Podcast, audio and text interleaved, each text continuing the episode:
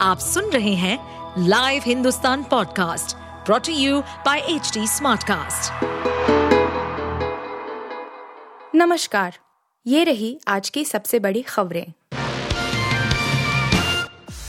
Gaza के अस्पताल में गिरी मिसाइल 500 लोगों की मौत, एक दूसरे पर आरोप मढ़ रहे हमास और इसराइल हमास के साथ संघर्ष के बीच इसराइल ने दक्षिणी गाजा के खान यूनिस और राफा में भीषण बमबारी की इस बीच गाजा के स्वास्थ्य मंत्रालय ने दावा किया कि इसराइल ने एक अस्पताल में हमला किया, जिसमें 500 लोगों की मौत हो गई।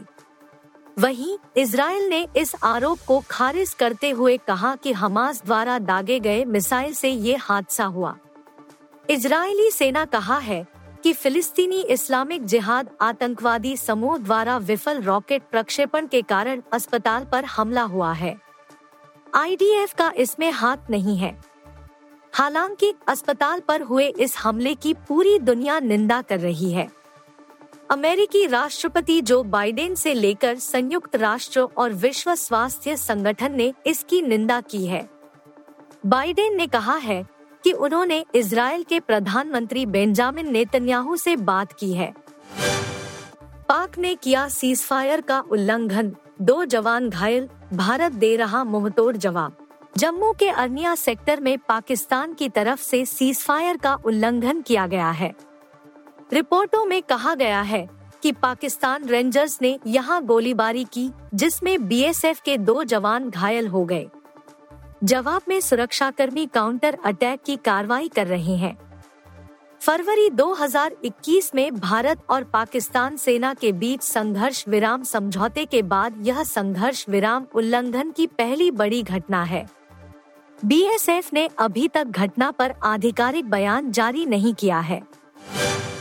पहाड़ों पर बर्फबारी से 20 डिग्री तक गिरा पारा आपके शहर में भी ठंड देगी दस्तक। पश्चिमी विक्षोभ के एकाएक सक्रिय होने से उत्तराखंड में हुई बारिश और बर्फबारी ने उत्तराखंड में सर्दी की आमद करा दी है। कुमाऊं के पहाड़ी जिलों में मौसम ठंडा हो गया है। उच्च हिमालयी क्षेत्र में हुई ताजी बर्फबारी ने पर्वतीय जिलों में पारा औसतन 20 डिग्री सेल्सियस से नीचे पहुँचा दिया है। उधर हिमाचल प्रदेश के जनजातीय इलाकों और ऊँचे पर्वतीय इलाकों में मंगलवार को मध्यम बर्फबारी हुई, जबकि शिमला ज़िले के नारकंडा और खड़ा पत्थर में इस महीने की पहली बर्फबारी हुई इसके साथ ही जम्मू कश्मीर के ऊंचाई वाले इलाके में बर्फबारी और मैदानी इलाकों में बारिश का सिलसिला दूसरे दिन भी जारी रहने के कारण शीतलहर की स्थिति उत्पन्न हो गई। वर्ल्ड कप 2023 में नीदरलैंड ने रचा इतिहास, दक्षिण अफ्रीका को दे दी मात। विश्व कप पॉइंट टेबल में एक और उलटफेर के बाद बड़ा बदलाव देखने को मिला है।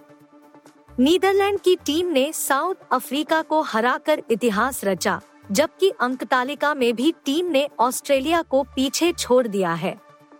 साउथ अफ्रीका को वर्ल्ड कप 2023 में पहली हार का सामना करना पड़ा जबकि नीदरलैंड की टीम को पहली जीत मिली। नीदरलैंड की टीम वर्ल्ड कप 2023 के पंद्रहवे लीग मैच से पहले सबसे आखिरी पायदान पर थी, लेकिन अब आठवें स्थान पर पहुँच गई है। आचार समिति के पास पहुँचा महुआ मोइत्रा का सवाल के बदले घूस वाला मामला। भाजपा सांसद निशिकांत दुबे के महुआ मोइत्रा पर लगाए गए गंभीर आरोपों के बाद स्पीकर ओम बिरला ने इस मामले को आचार समिति को भेज दिया है। दुबे का आरोप है कि मोइत्रा ने कारोबारियों से पैसा लेकर संसद में सवाल पूछे।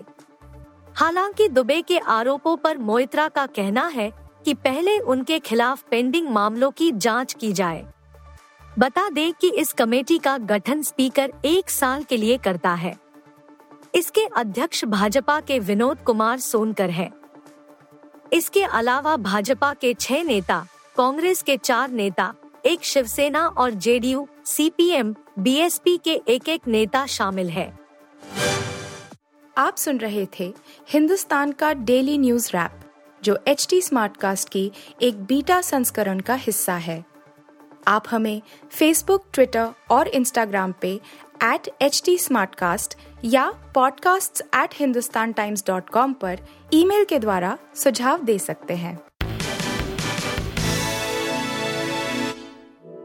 इस पॉडकास्ट पर अपडेटेड रहने के लिए हमें फॉलो करें एट एच टी हम सारे मेजर सोशल मीडिया प्लेटफॉर्म पर मौजूद हैं और ऐसे पॉडकास्ट सुनने के लिए log on to W W W dot H T smart cast dot com